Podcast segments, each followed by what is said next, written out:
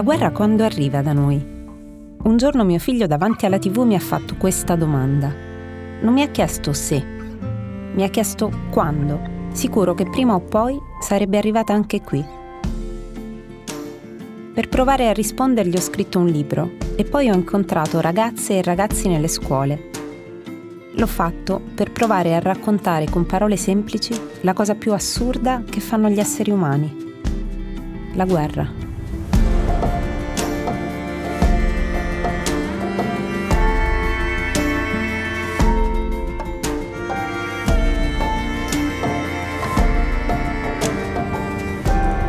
Sono Francesca Mannocchi e questo podcast di Cora Media si chiama, per esempio, La guerra.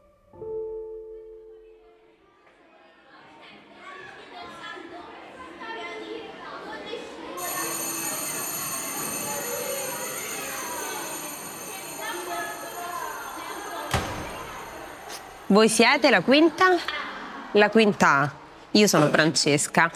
Buongiorno. Allora, mi dovrei presentare io e invece direi che possiamo fare un esercizio al contrario, che vi raccontate un pochino voi, così mi raccontate che classe siete, chi siete, cosa fate, cosa vi piace, cosa non vi piace, cosa è successo a quel braccio.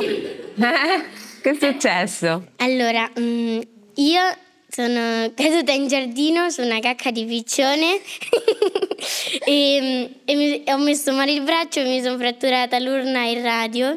Ho capito. E come ti chiami? Flavia. Grazie Flavia. Mi puoi raccontare una giornata tipo in questi posti dove vai per lavoro? Cosa fai di solito? Eh, una bella domanda. Allora, una giornata tipo, poi mi racconti la tua. Ok. Va okay, bene, okay. Facciamo, facciamo, così. Allora, una giornata tipo in un posto, per esempio, come l'Ucraina, eh, innanzitutto dobbiamo raccontare come si arriva in un posto come l'Ucraina, che è un posto diverso dagli altri luoghi eh, che raggiungiamo noi giornalisti per lavorare, perché da quando è iniziata l'invasione da parte dell'esercito russo in Ucraina e quindi la guerra, non si possono più usare gli aeroporti per arrivare in Ucraina.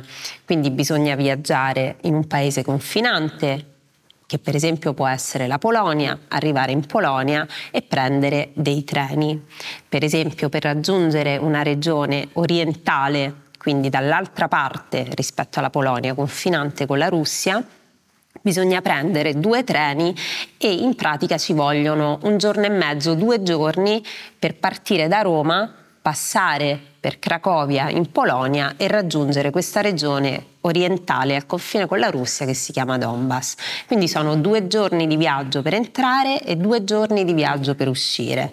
E una volta arrivati lì ci sono ad aspettarci, ad aspettarmi delle persone che ci aiutano a lavorare perché Naturalmente noi giornalisti purtroppo non conosciamo tutte le lingue dei luoghi in cui lavoriamo. E allora per eh, lavorare e conoscere le persone, parlare con loro, abbiamo bisogno di un ponte linguistico. E sono le persone che lavorano con noi, che a volte sono dei colleghi e a volte sono delle persone civili, normali, come noi, che mettono a disposizione la loro vita, la loro, il loro tempo, le loro competenze linguistiche per aiutarci a entrare in casa delle persone o andare sul fronte della guerra e tradurre per noi eh, le parole che non conosciamo, tradurre per noi quello che sentiamo, ma anche metterci in guardia dai pericoli, perché loro conoscono quel luogo e ci dicono questo è il limite che possiamo raggiungere, oltre questo limite non possiamo andare e poi, in base alla città in cui ci troviamo, eh, ci sono dei luoghi sicuri e dei luoghi meno sicuri. E quindi, per finire di rispondere alla domanda, alla domanda di Flavia, le giornate sono delle giornate in cui eh, cerchiamo di raggiungere i luoghi colpiti dalla guerra, di parlare con le persone che sono coinvolte nelle conseguenze di questa guerra. E, ehm, cerchiamo dei posti dove si possa ancora mangiare, cerchiamo di trovare dei posti dove dormire in cui ci sia il riscaldamento, l'acqua calda, soprattutto d'inverno. Sapete, l'inverno in Ucraina è un inverno gelido, le temperature scendono anche a meno 10, meno 12, meno 15 gradi. Voi potete immaginare quanto sia faticoso eh, per le persone vivere, per noi lavorare, ma poi noi siamo fortunati perché torniamo a casa. Ma pensate cosa significa per tutte queste famiglie che magari non hanno il riscaldamento, non hanno il carburante, non hanno l'acqua calda, sopravvivere a temperature così rigide. Pensate. Grazie della domanda. Ah, mi, mi, racc- mi racconti una tua giornata invece? Ah, um, allora, io mm, mi alzo, um, mia mamma mi sveglia verso le sette e un quarto perché vivo abbastanza lontano e um, alcune volte Mm, però vado da mio padre perché i miei, genitori, i miei genitori sono separati. Sto un attimo a letto perché ho freddo, mi riscaldo, scelgo vestiti, mi vesto, faccio colazione, mi, vado a lavare i denti, a spazzolare i capelli, poi vado a scuola e poi eh, faccio scuola otto ore e mm, torno a casa e di solito ho il lunedì e giovedì ci ho nuoto con um, una specie di agonismo, però con quelli più grandi che mi hanno appena messa e, e sono caduta e quindi non posso più andare, però vabbè. E um, mercoledì c'ho scout che um, è alle sei e mezza, quindi ho un po' di due ore libere. Grazie. E come, come ve la immaginate la vita di un bambino della vostra età in un paese dove c'è la guerra? Con paura la paura? E che ti immagini? Che ogni, ogni giorno si deve mm, essere molto attenti a scappare e a non farsi cercare di mm, prendere dai, dall'esercito russo.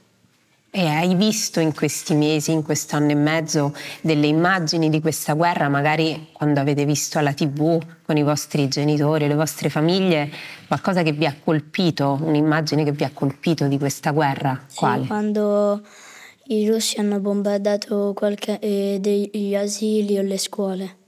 Come ti chiami? Francesco. Francesco, che hai pensato? Che mi dispiaceva molto vedere eh, la vita dei bambini un po' distrutta. Hai chiesto ai tuoi genitori di spiegarti cosa stesse accadendo? Sì, ogni guerra che si, ehm, anche con l'Israele mi hanno spiegato tutto in macchina nei viaggi che dobbiamo andare a fare in, in Romagna o in, in Puglia. Ti hanno spiegato le ragioni della guerra. Di, di questa guerra in Russia e in Ucraina, se se la dovessi raccontare, cosa hai capito? Che mh, mm, la Russia voleva il Donbass e la, mh, mm, un'altra regione e per e l'Ucraina non, non, non, gliela voleva dare perché gli voleva dare l'indipendenza, però mm, la Russia non era d'accordo e l'ha invasa. È un po' così, ma noi siamo abituati a pensare che questa guerra sia iniziata nel febbraio dello scorso anno, quando abbiamo ricevuto la notizia dal, dall'Ucraina che i carri armati russi si stavano muovendo verso l'Ucraina e che c'era stato un attacco, di fatto un assedio alla capitale. Ma lo sapete che però la guerra in Ucraina in realtà è iniziata nel 2014, è una guerra che va avanti da moltissimo tempo, lo sapevate? E questa guerra è iniziata esattamente otto anni, ormai nove anni fa, ed è una guerra dalla quale eh, un po' l'Occidente, ma tutti noi, anche noi giornalisti, ci siamo distratti pensando che quella guerra restasse eh, perimetrata in quella parte orientale del paese. In realtà questo progetto di invasione e di controllo da parte della Russia sull'Ucraina è rimasto talmente forte e non si è arginato che a febbraio dello scorso anno è iniziata un'invasione su larga scala. E se, se dovessi pensare un'immagine che rappresenta eh, l'invasione di un, di, un, di un territorio, di una regione, di una città, quale potrebbe essere questa immagine? Credo un rifugio eh, con tante persone, con, eh, con, a terra dei cibi in scatola come, come zuppe e mentre, eh, mentre sentono di sopra rumori di bombardamenti. Sapete che c'è un'immagine che mi ha molto colpito eh, di una cittadina che si chiama Brovary, eh, che è, è, una cittadina che si trova intorno, eh, intorno Kiev, intorno alla capitale.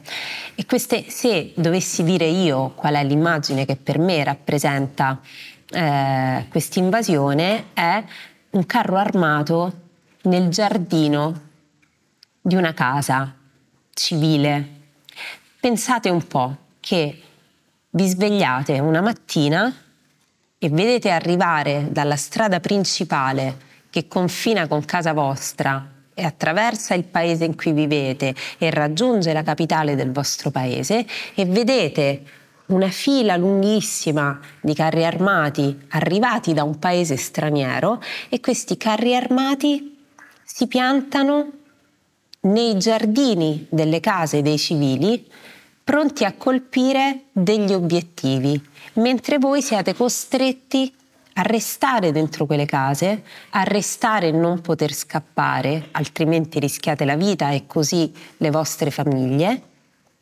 E vedete questa immagine dell'artiglieria, quindi di un mezzo di artiglieria pesante, un carro armato, che ha occupato e invaso il vostro giardino con dei soldati di un paese straniero che sono arrivati per restare. Cosa immaginate di poter provare? Come ti chiami? Angela. Angela. Uh, io proverei molta tristezza e um, paura di non uh, riuscire a, a salutare prima di tutto i miei parenti perché mm, io tengo veramente molto alla mia famiglia e non immaginerei mai di perderla. Alla fine alla guerra muoiono sempre le persone buone. Alla fine alla guerra muoiono sempre le persone. Quelle che non c'entrano niente. Che non c'entrano niente. Come si, come si chiamano? Le vittime? Le persone civili muoiono. Le persone civili muoiono.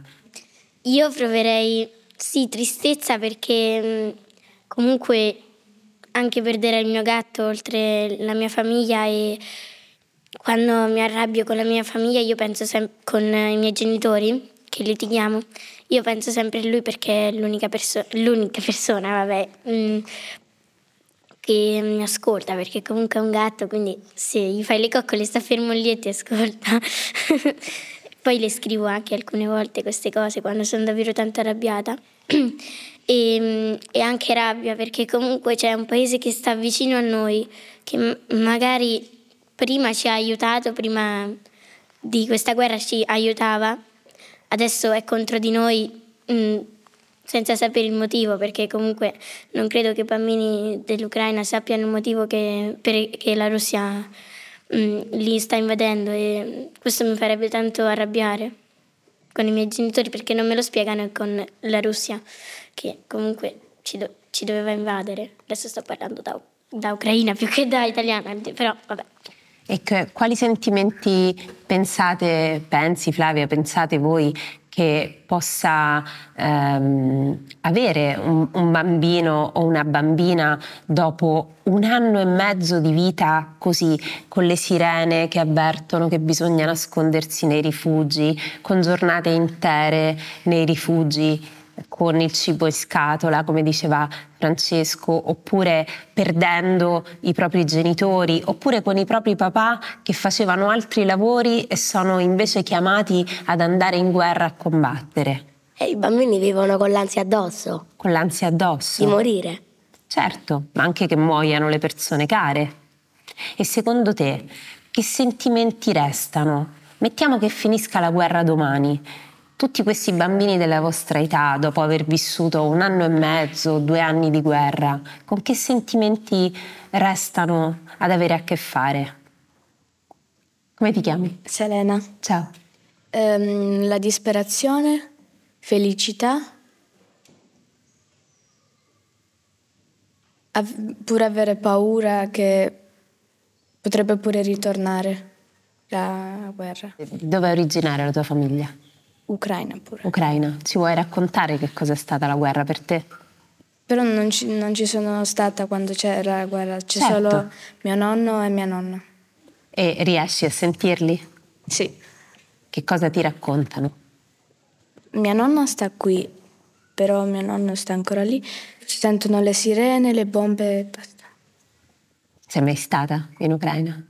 L'ultima volta quando era?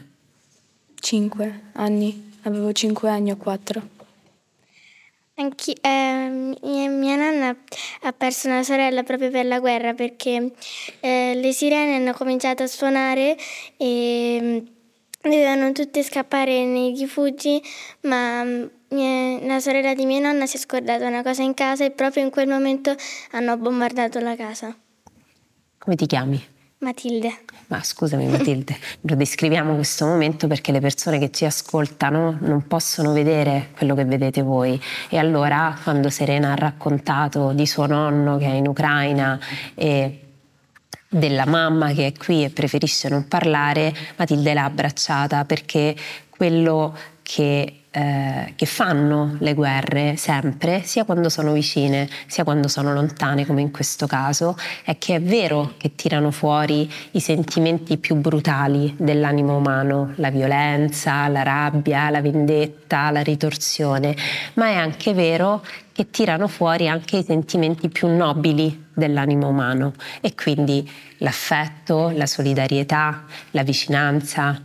Eh, e quello che è successo è che Matilde ha abbracciato Serena come sta facendo adesso ed è una cosa bellissima ed è anche una cosa che state facendo adesso voi qua perché avete, abbiamo tutti la fortuna di avere con noi una vostra coetanea che ha le radici in un luogo che è attraversato da un conflitto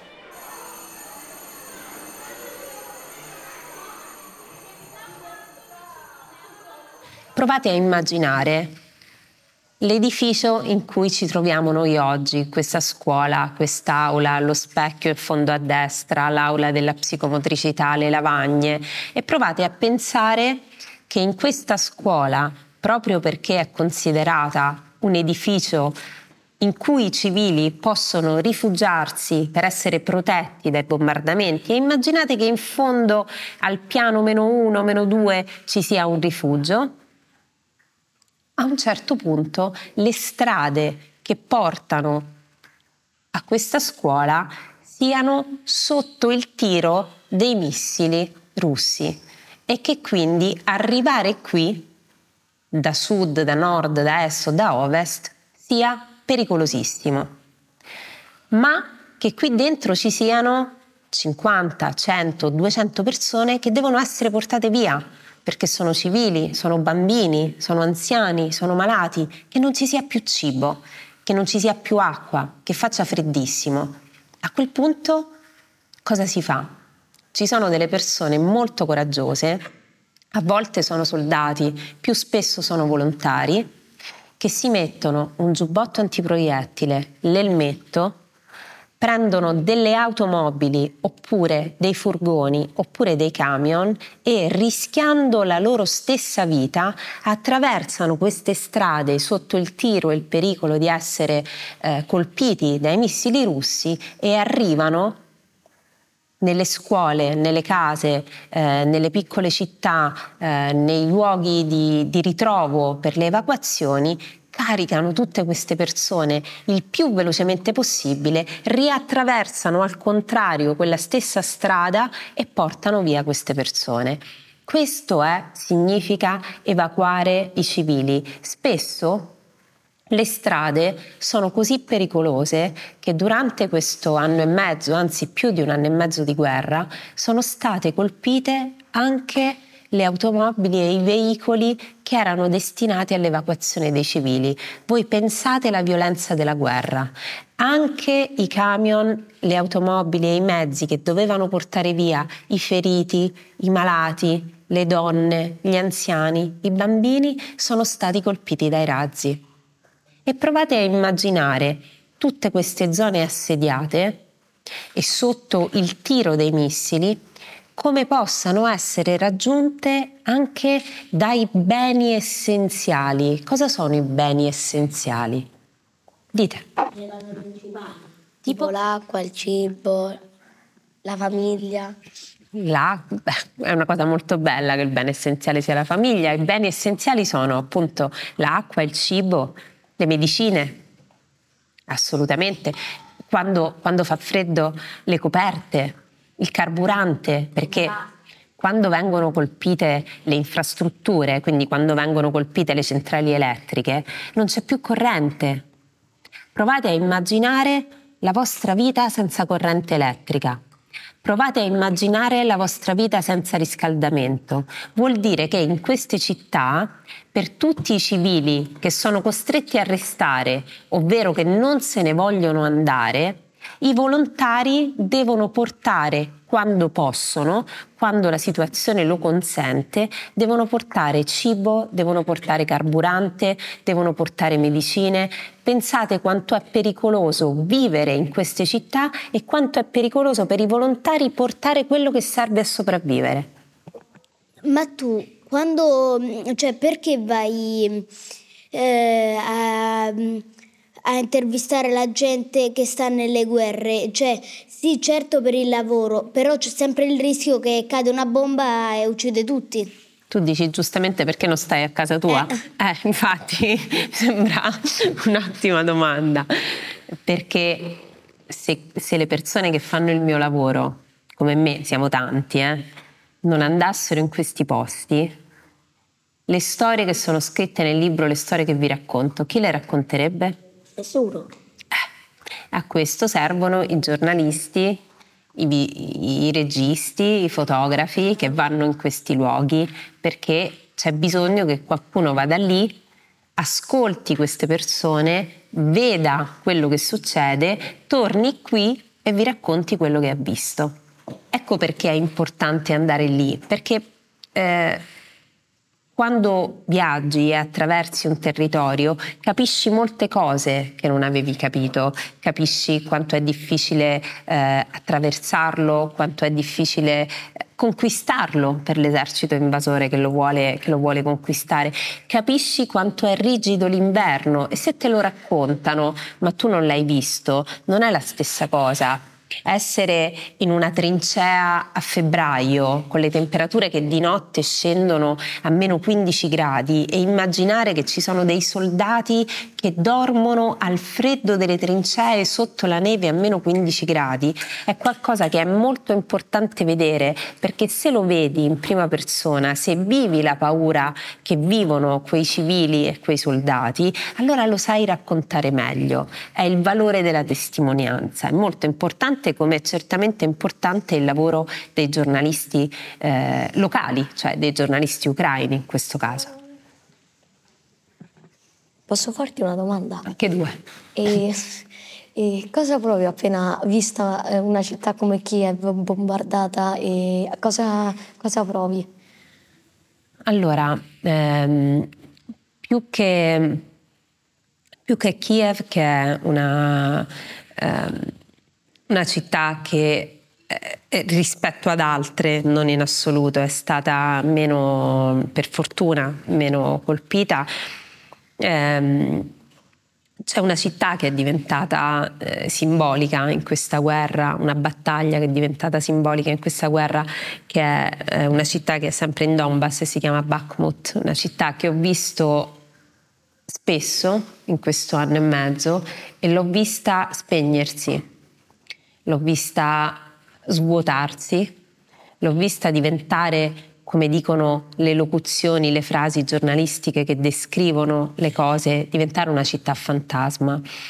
E, um, ho visto la popolazione via via scappare, via via cercare di resistere a poche decine che restavano lì perché a volte si può scappare, ma a volte si è troppo poveri persino per scappare. E quindi mi sono trovata di fronte queste persone, queste famiglie, questi civili che dicevano io non ho soldi nemmeno per scappare, preferisco morire a casa mia, è una delle frasi che ci sentiamo dire più spesso da tutti quelli che decidono di resistere in un luogo. E Bakhmut è diventata, era una città meravigliosa prima della guerra ed è diventata una città annerita dai bombardamenti, con i palazzi che sono accartocciati su se stessi, piegati dalle bombe, piegati dai colpi di artiglieria.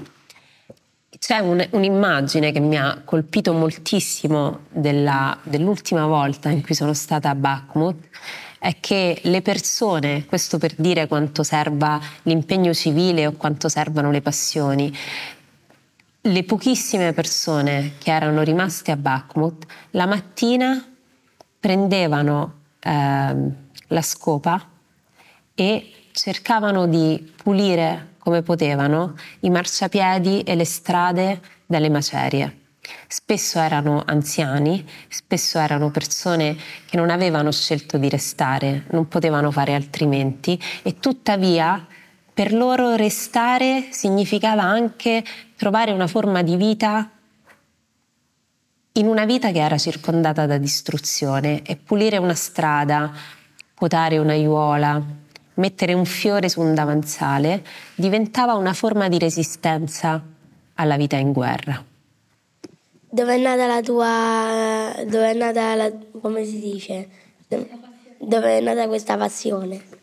Questa passione è nata perché mm, il mio papà era un grande... è, era è un grande viaggiatore, mi ha fatto venire eh, una curiosità per le cose del mondo, eh, mi ha eh, dato la possibilità di viaggiare con lui quando ero ragazzina e poi questa cosa negli anni è diventato un desiderio di, di racconto molto forte che mi ha portato a fare questo lavoro qua. Ma tu viaggi, cioè, quando hai tempo libero, abbastanza da fare un viaggio, viaggi anche per, per, non per lavoro? Grazie di questa domanda. Purtroppo no, quando, tendenzialmente quando non viaggio per lavoro voglio stare solo sul divano di casa mia. A, giocare, a, a, giocare le, sì, a vedere le serie su Netflix e a giocare ai Lego con mio figlio, sì, a fare le torte. Sono una grande panificatrice. Ma mm, tu, ehm, quando vai tipo in Ucraina, vai pure in Russia a fare un confronto tra le due ehm, cioè a intervistare pure qualche russo per confrontare le due storie, perché non, non si sa se è vera la storia ehm, eh, di tutta quella cosa, magari l'Ucraina ha commesso, cioè è stata l'Ucraina a far iniziare la guerra, non si sa. Ehm, ehm, e eh, per un parere russo tu sei andata mm, pure in Russia a intervistare qualche russo, sì? No, perché eh, a differenza della, mm, di, di, del modo in cui viviamo noi in, Italia, che è un paese democratico, in un continente democratico e a differenza di come si vive ehm, in Ucraina, che è una democrazia in divenire, cioè una democrazia giovane che ha molte cose da migliorare, ma che è all'interno di un percorso decisamente democratico. Eh, non so se lo sai, ma in Russia i cittadini sono eh, pesantemente controllati, non possono esprimere dissenso eh, verso il potere di Vladimir Putin, sono controllati gli organi di stampa, sono controllati i giornali e le televisioni, molti giornali e molte televisioni sono state chiuse di imperio dal regime di fatto di Vladimir Putin. Eh, in Russia dall'inizio di questa invasione ehm, è stato addirittura proibito di usare eh, la parola guerra eh, ci sono alcuni oppositori politici in Russia che sono stati eh, destinati a delle carceri in Siberia soltanto perché hanno, o ai lavori forzati soltanto perché hanno espresso un parere ehm, politico discordante da quello eh, del, del governo, della presidenza di Putin ci sono delle persone che sono state avvelenate con il polonio perché sono degli oppositori politici di Putin. Quindi ti sarai probabilmente, vi sarete tutti domandati perché si vedono poche immagini del fronte russo, non è che non se ne vedono, se ne vedono molto poche rispetto a quelle che si vedono del fronte ucraino o della vita in Russia. E la risposta purtroppo è molto semplice perché in Russia non c'è libertà di espressione, i giornalisti hanno molta difficoltà a lavorare, eh, gli oppositori politici praticamente non esistono, sono stati costretti all'esilio o ai lavori forzati e questo è uno, queste sono alcune delle ragioni per cui si, si, si, hanno così poche informazioni dal fronte russo e così tante informazioni dal fronte ucraino. Allora ragazzi, prima di, di salutarci vi volevo raccontare una storia, che è la storia di Yuri. E Yuri è un uh, ragazzo più o meno mio coetaneo, io 42 anni, più o meno mio coetaneo, che ho incontrato sul fronte a Bakhmut, la città di cui vi parlavo prima. E Yuri ehm, era a capo di un'unità militare. Eh, io sono arrivata nella base della sua unità militare, nel rifugio, e lui era vestito tipo Robocop, aveva questa eh, uniforme super moderna, eh, era armato, giubbotto antiproiettile, stava gestendo eh, l'azione che avrei seguito nelle ore successive, cioè quella di andare a prendere le munizioni e trasferire attraversando una strada molto molto pericolosa, queste munizioni in varie unità dell'artiglieria ucraina. Quando sono arrivata in questo rifugio, eh, nella mia testa ero certa che Yuri fosse un soldato professionista perché tutto del suo comportamento lasciava pensare che quello fosse il suo lavoro. E io sono arrivata e lui ha preso il telefono, si è ehm, collegato usando eh, la connessione di Starlink che consente ai soldati di riuscire ad avere delle comunicazioni con l'esterno, ha chiamato sua figlia Polina, che ha la stessa età di mio figlio Pietro, sette anni. E ha parlato con Polina e la rassicurava, era molto affettuoso, le diceva papà va a lavorare, ci sentiamo dopo ha attaccato il telefono, si è messo l'elmetto, abbiamo passato questa giornata insieme piuttosto pericolosa, eh, entrando in alcune case civili che erano state colpite dove c'era anche un cadavere di una persona che era morta di stenti, era morta di fame o di malattia, non era potuta andare via, non aveva potuto lasciare Bakhmut. Quando siamo tornati di nuovo alla base, dopo un po' di ore, io ho visto sul suo braccio uscire fuori dall'uniforme eh, il tatuaggio di un flauto.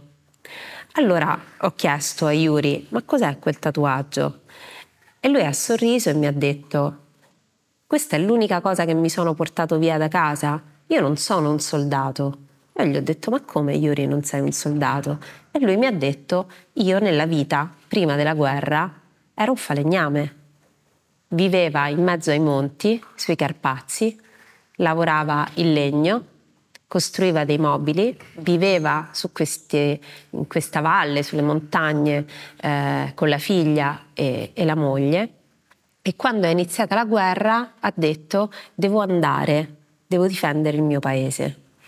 Ci siamo salutati con il grande affetto che a volte nasce tra le persone in situazioni di pericolo e nelle settimane successive ci mandavamo dei messaggi che erano, vi sembreranno strani, ma sono i messaggi classici delle persone quando si conoscono in tempi di crisi o in tempi di guerra. Io gli scrivevo sei vivo?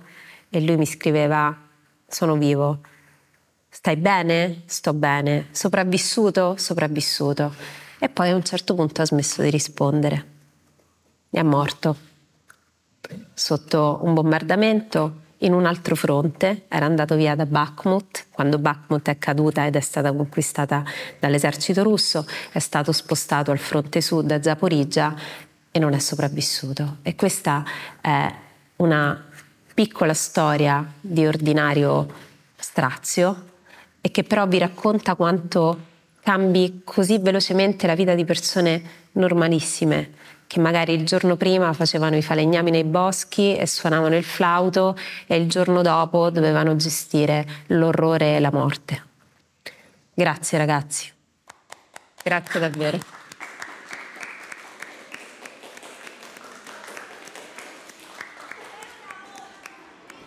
Grazie, grazie delle vostre domande, della vostra curiosità. Grazie davvero.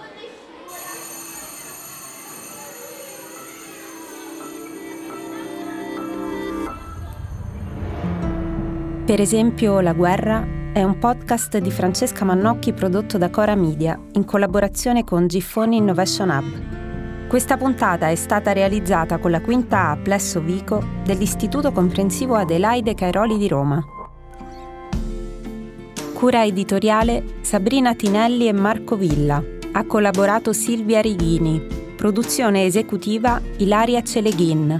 Supervisione suono e musiche Luca Micheli. Post-produzione e montaggio Guido Bertolotti. Fonici di presa diretta Guido Bertolotti e Lucrezia Marcelli.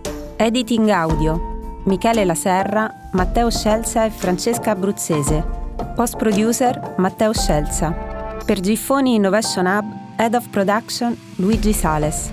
Produttore delegato Liu Cappella. Grazie all'Istituto Comprensivo Via Luigi Rizzo, Plesso Adelaide Cairoli e Plesso Vico di Roma e alle insegnanti Tiziana Cipolla, Maria Esposito, Roberta Marrocco, Nadia Mancinelli, Maria Grazia Balducci, Susi Del Fabbro, Sabrina Cusano, Loredana Fastoso.